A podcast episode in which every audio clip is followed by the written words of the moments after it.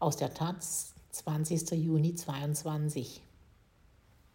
Verordnetes Frieren. In Deutschland wird mit viel Fantasie diskutiert, welche Einsparungen beim Gasverbrauch im Wohnungssektor möglich sind. Von Bernward Jansing. Haushalte sollen dazu bewegt werden, im kommenden Winter möglichst wenig Heizenergie zu verbrauchen. Am Wochenende propagierte daher die Ökonomin Veronika Grimm, Mitglied der Wirtschaftsweisen, in der Rheinischen Post eine Prämie für Haushalte, die ihren Gasverbrauch im kommenden Winter gegenüber dem Vorjahr drastisch reduzieren. Das könnte man durch den Vergleich der Gasrechnungen relativ einfach überprüfen und die Leute würden sich jetzt schon, entsprechend ihren Möglichkeiten, auf den Winter vorbereiten können. Diese Idee ist nur eine von vielen, die in der Politik diskutiert werden angesichts der ausbleibenden Gaslieferungen aus Russland. Etwa Habecks Tipps, regelmäßig das Eisfach abzutauen oder weniger heiß zu duschen. Da die Haushalte in Deutschland knapp hinter der Industrie die zweite große Verbrauchergruppe sind, liegt es nahe, auch diesem Sektor viel Aufmerksamkeit zu widmen.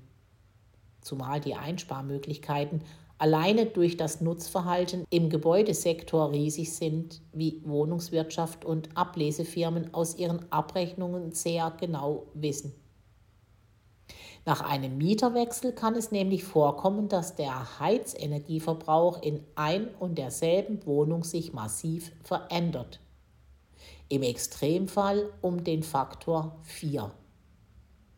Entsprechend stehen die Einsparoptionen im Gebäudesektor durch verändertes Nutzerverhalten derzeit besonders im Blickfeld der Politik. Dies vor allem auch, weil solche Einsparungen im Gegensatz zu vielen anderen Konzepten keiner Investitionen bedürfen und sich damit auch kurzfristig zum kommenden Winter umsetzen lassen. Vergangene Woche schon hatte daher der Chef der Bundesnetzagentur, Klaus Müller, den Vorschlag gemacht, den Gasverbrauch durch Änderungen im Mietrecht zu senken. Bisher definieren Gerichte in der Regel eine Mindesttemperatur von 20 bis 22 Grad in der Wohnung bei deren Unterschreitung der Mieter Mietminderung geltend machen kann. Angesichts der schwierigen Situation in der Gasversorgung im kommenden Winter könnte der Gesetzgeber eine etwas niedrigere Grenze festsetzen.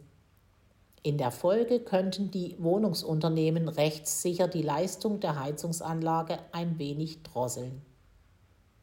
Dieser Gedanke liegt insofern nahe, als das Einsparpotenzial durch leichte Temperaturabsenkungen enorm ist. Ein Grad weniger in der Wohnung, so eine oft zitierte Faustregel, spart immerhin 6% Heizenergie. Ein Unterstützer dieser Position ist auch der Deutsche Städte- und Gemeindebund.